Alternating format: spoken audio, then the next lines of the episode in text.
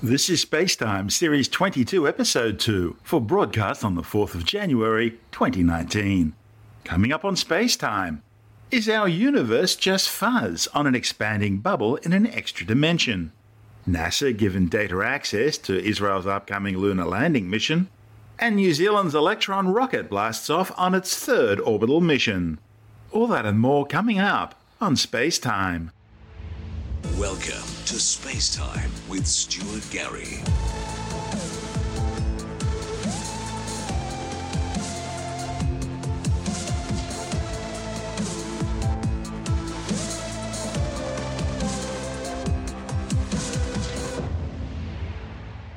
Scientists have devised a new model for the universe which may solve the enigma of dark energy. Dark energy is a mysterious force causing an acceleration in the expansion of the universe out from the Big Bang 13.8 billion years ago.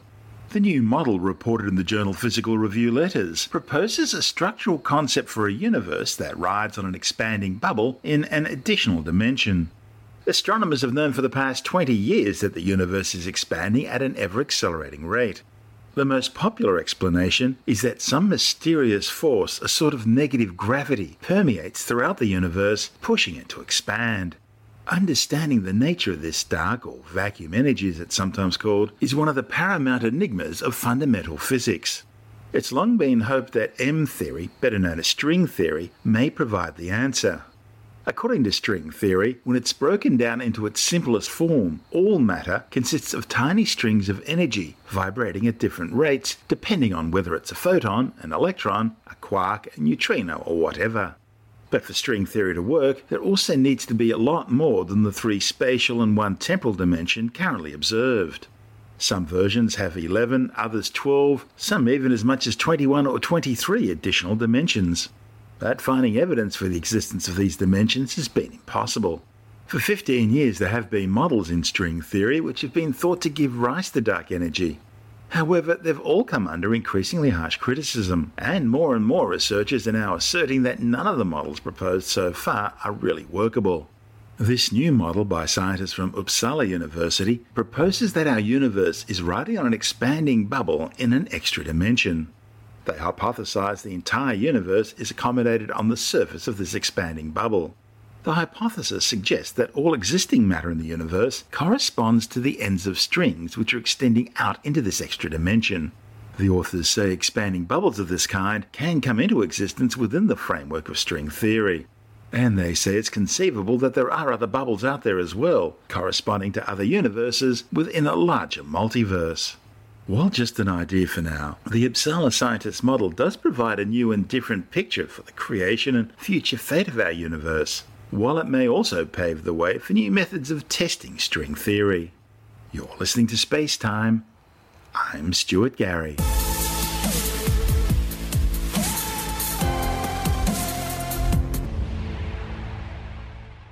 NASA has signed an agreement with the Israeli Space Agency, giving it access to data gathered by a new Israeli lunar lander expected to touch down on the moon early this year. The 600 kilogram lander, developed by an Israeli non-profit group called Space IL, was recently named Bereshit, Hebrew for Genesis, in a competition.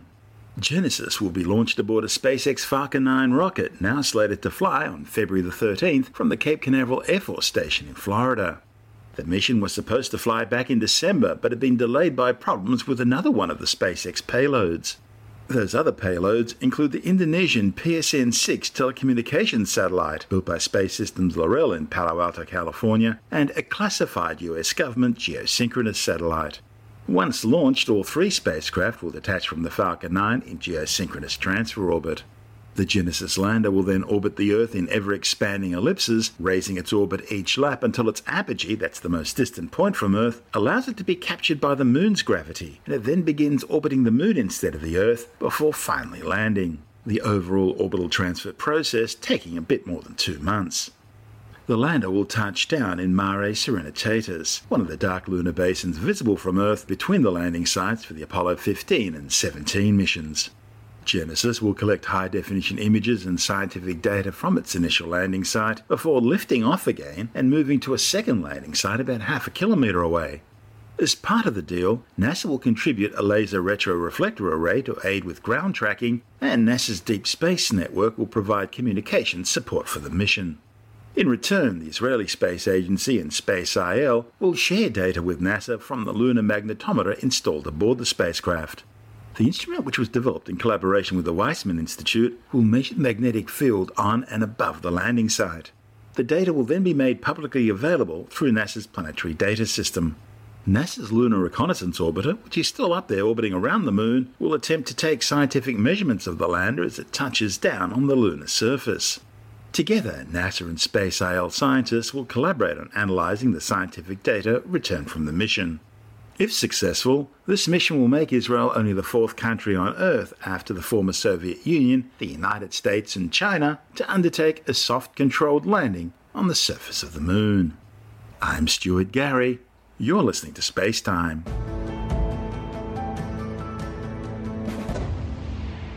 A New Zealand Electron rocket is blasted into orbit on its first dedicated mission for NASA. The Rocket Lab's Electron blasted into low Earth orbit from its Mahia Peninsula launch complex on the far eastern edge of New Zealand's North Island. Mission Control is given the go for flight. Electron is fueled and ready at Launch Complex 1 with Electron Go, Range Go, and the Weather Go. We've also informally pulled the sheep and their go as well. We're reading engines. 10, 9, 8, 7, 6, 5, 4, 3, 2,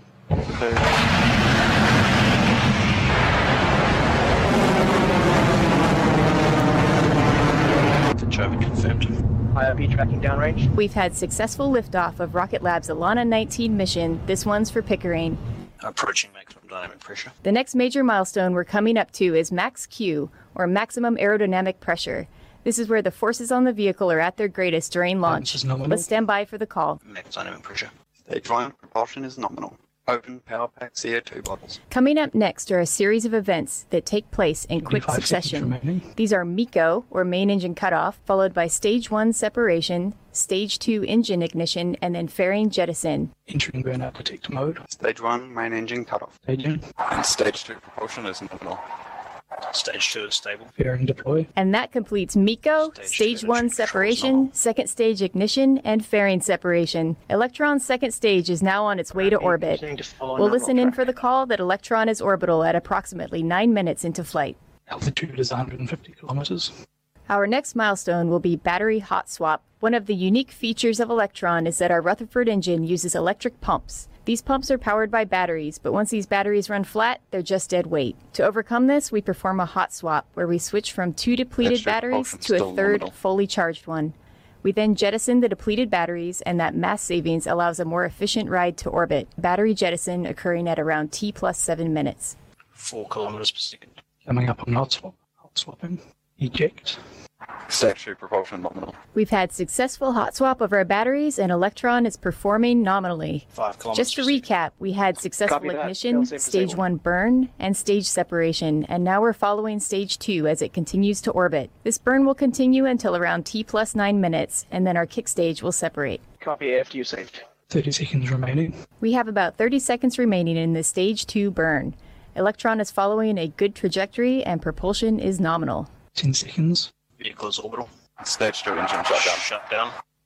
Transfer orbit appears nominal. Staging. That call confirms stage two engine shutdown and kick stage separation. The kick stage is now entering a coast phase for around 40 minutes before the Curie engine will ignite to circularize its orbit and deploy the payloads. The mission, which marked the third orbital flight for the New Zealand based spacecraft, was carrying 13 Nano satellites selected by NASA as part of the agency's ELaNa 19 CubeSat Launch Initiative mission. These included the compact radiation belt Explorer series, which will measure high energy particles in Earth's Van Allen radiation belts. The Advanced Electrical Bus or ALBUS CubeSat, which is testing new solar arrays and high capacity batteries. The CubeSail, which is deploying and testing a solar sail blade. The NMT SAT, which is studying Earth's magnetic field and high altitude plasma density. Then there's RSAT, which is a CubeSat equipped with robotic arms. Then there's the Ionospheric Scintillation Explorer, or ISX, which is studying plasma fluctuations in the upper atmosphere. Other CubeSat payloads are testing radiation shielding, new navigation systems, new space software systems, and there's the Da Vinci satellite, which is loaded with experiments developed by school kids. The flight was controlled from Rocket Lab's Mission Control Center in Auckland, where the company also builds its Electron launch vehicles. The Electron is a 17 metre tall two stage carbon composite rocket designed to carry small payloads up to 225 kilograms into low Earth orbit. The first stage of the Electron is powered by nine electric pump fed 3D printed Rutherford rocket engines fueled by RP1 kerosene and liquid oxygen propellant. The second stage uses a single Rutherford engine optimized for vacuum operations. This mission also included a third stage, a Curie kick motor, designed to deploy satellites into the correct orbits. With the success of its third orbital mission, Rocket Lab's Manifest is now expected to see regular launches every few weeks, sparking the need for a second launch complex, which will be established at NASA's Wallops Island Flight Facility on the Virginian mid Atlantic coast.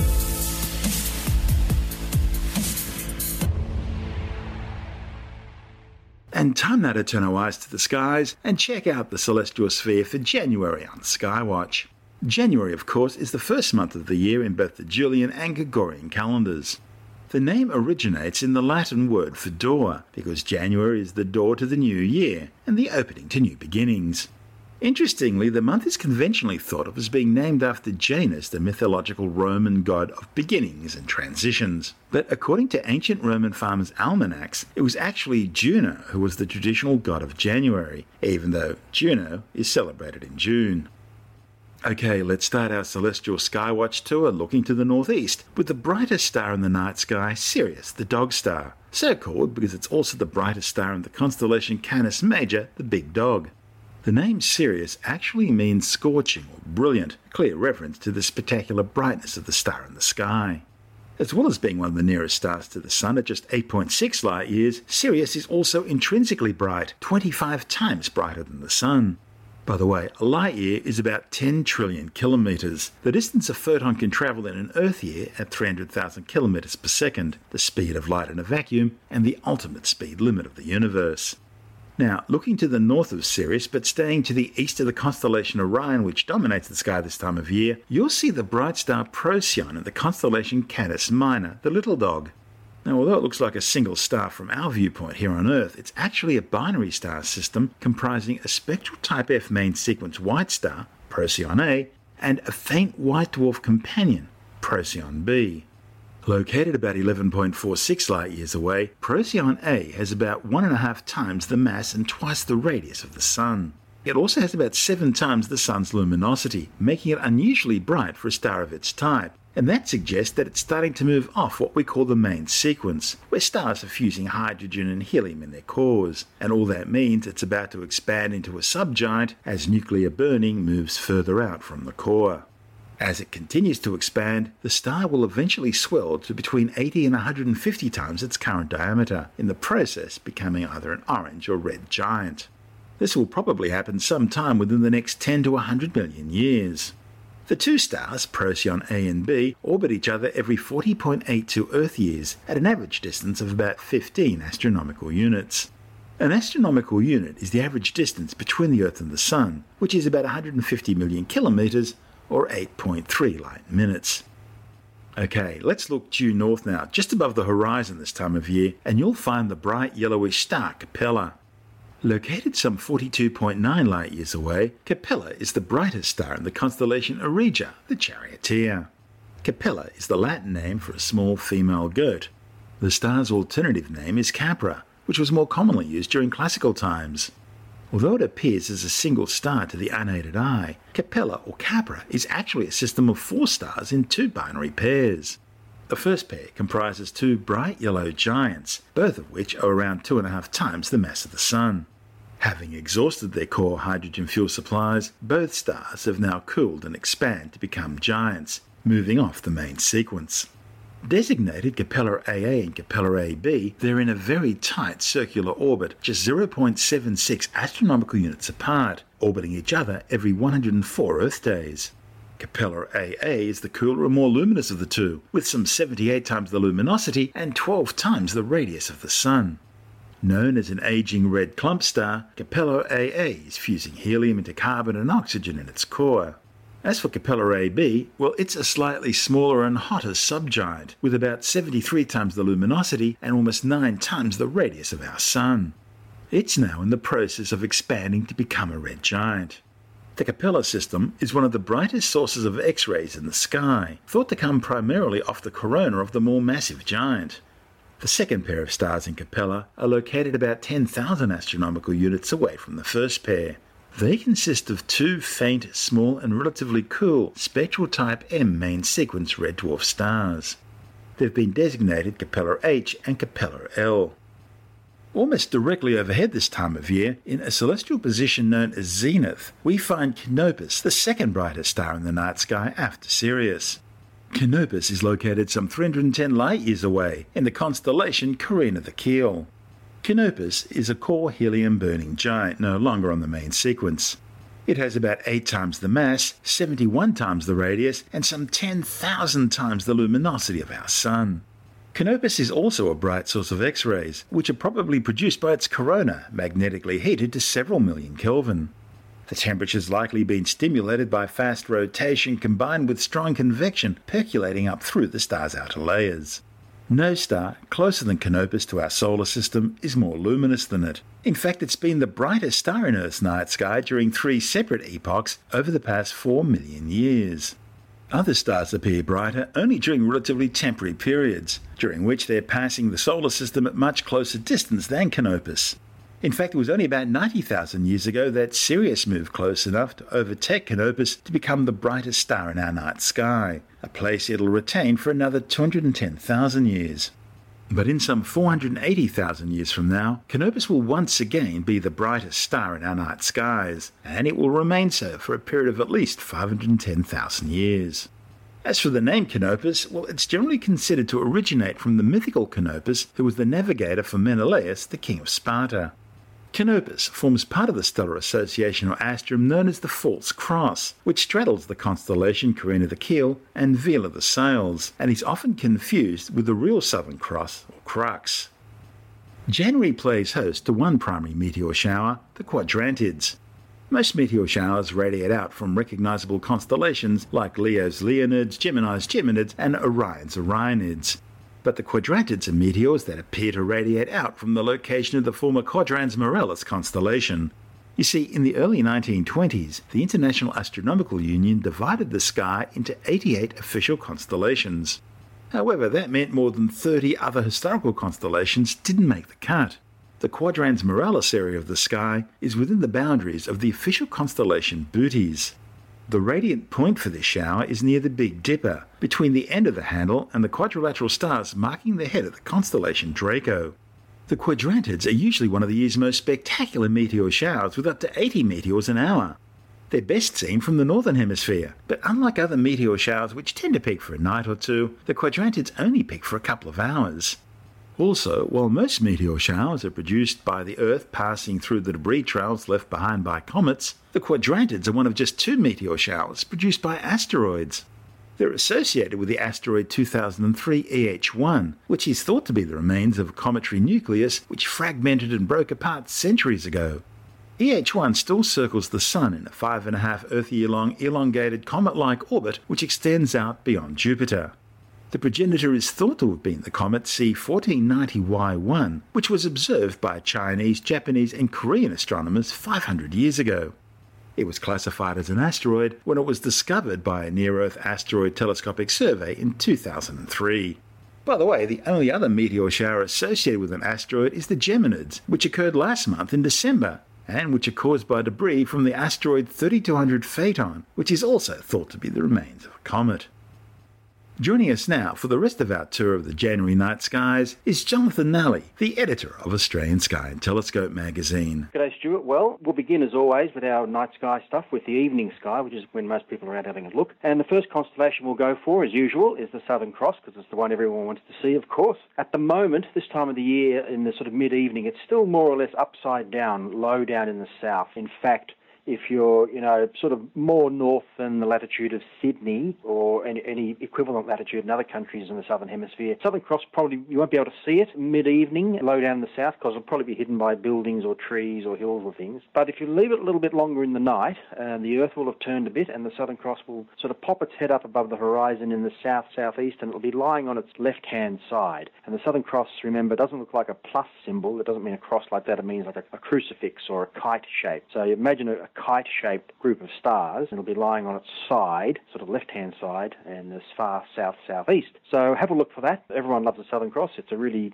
amazing constellation. It's, it's the smallest constellation in the sky, yet it has some of the brightest stars in the sky, and uh, it really stands out once you spot it. So the Milky Way, which is our galaxy seen from the inside, is stretching right across the sky at the moment from south to north, and its star fields contain some really great constellations and deep sky objects, as astronomers call them. Starting in the south, we start at the Southern Cross, which is in the Milky Way, and then next to it is the constellation Carina, and then you get the constellation Vela, then Puppis, then Canis Major, and we end up all the way in the north with the constellations Orion, Gemini, and Taurus which are really great constellations to have a look at. There's all sorts of star clusters and nebulae and things in there. You can see just with a pair of binoculars. If you've got a pair of binoculars, have a scan around that part of the sky. Lots of great stuff to see. And of course, for us down here in the southern hemisphere, it's the best time of year because we've got these magnificent constellations up there, and it's summertime, so it's easy to go out and have a look because uh, you know you don't have, to, don't have to rug up so much as you do during winter. So more or less directly north at this time of the year um, is a tiny clump of stars near Taurus, and it's called the Pleiades or the Seven Sisters. Now we've spoken about this star cluster before. It's a group of around a thousand stars,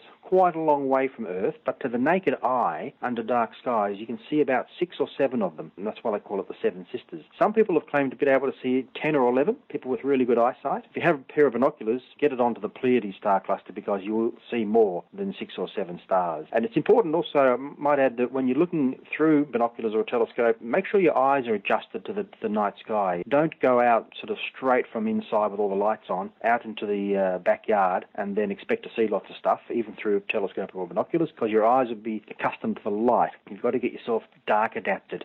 So give yourself 20 minutes or so of just staring around in the dark sky. Don't stand under a street light or something like that. And don't use your cell phone either because the same problem. The, the cell phone light's too bright. Too bright. Ordinary torches or flashlights with white light.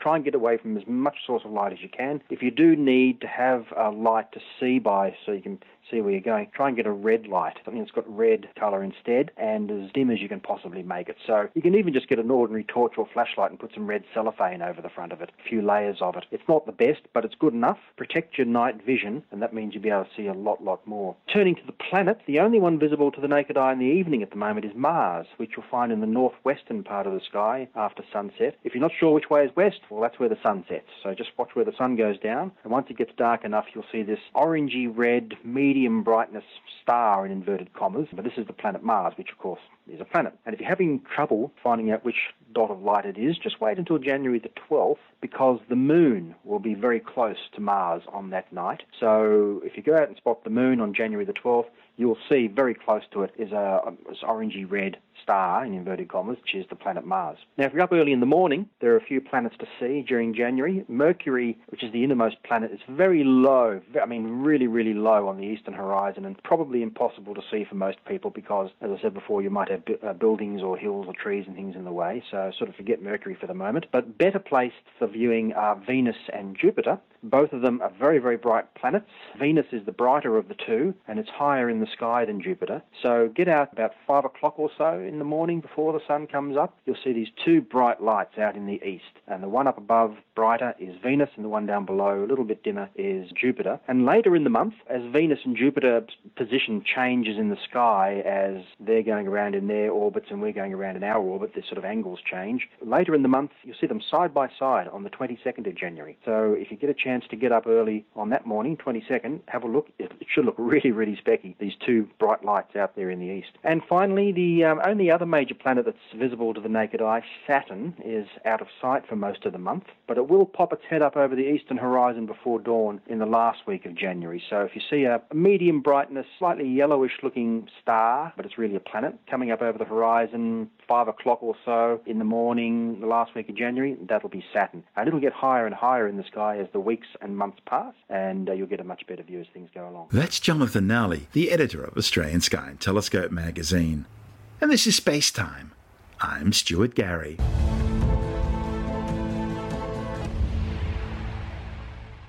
And time now to take a brief look at some of the other stories making news in science this week with a science report. A new study shows plant growth has increased across the world over the last 30 years, in part because of the expansion of agriculture and also partly due to rising CO2 levels caused by the use of fossil fuels. A report in the journal Nature Ecology and Evolution claims plant growth has increased fairly consistently between 1982 and 2011 and that around 65% of that change could be explained by three factors expanding croplands, rising CO2 levels, and intensifying nitrogen deposition. But before getting too excited that plants may help save humanity from climate change, the researchers say the expanding agriculture is also causing a loss of soil carbon, and that is further increasing carbon emissions. In other words, it's making things worse. European researchers have reconstructed a virtual three dimensional Neanderthal thorax based on the most complete skeleton of the hominin ever found. The findings, reported in the journal Nature Communications, suggest the thorax of Neanderthals was similar in size to that of modern humans, but it had a very different shape, making it likely that they breathed differently from Homo sapiens. Scientists found the lower section of the Neanderthal's thorax was wider, meaning they could breathe more deeply and take in more air than modern humans.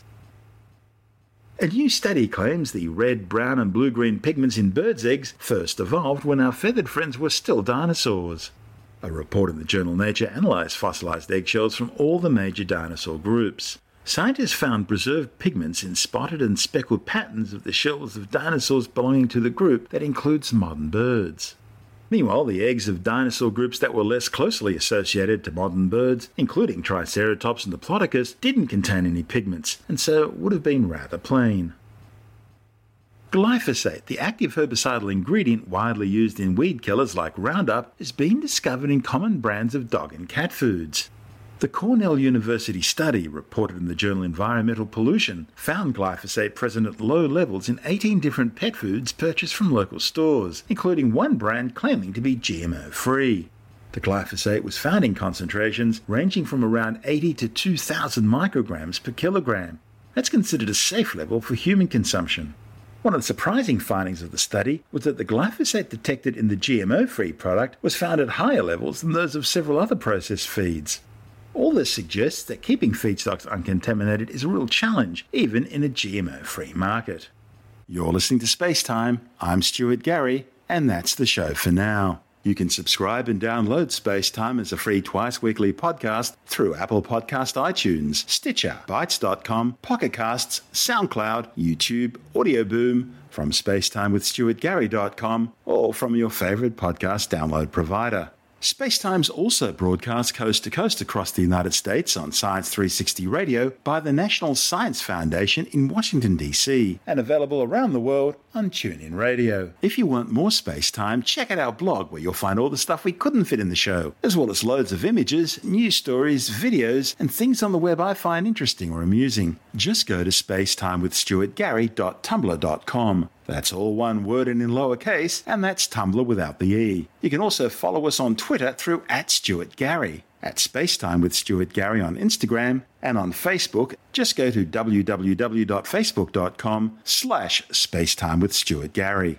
Spacetime is brought to you in collaboration with Australian Sky and Telescope magazine, your window on the universe. You've been listening to Space Time with Stuart Gary. This has been another quality podcast production from Bitesz.com.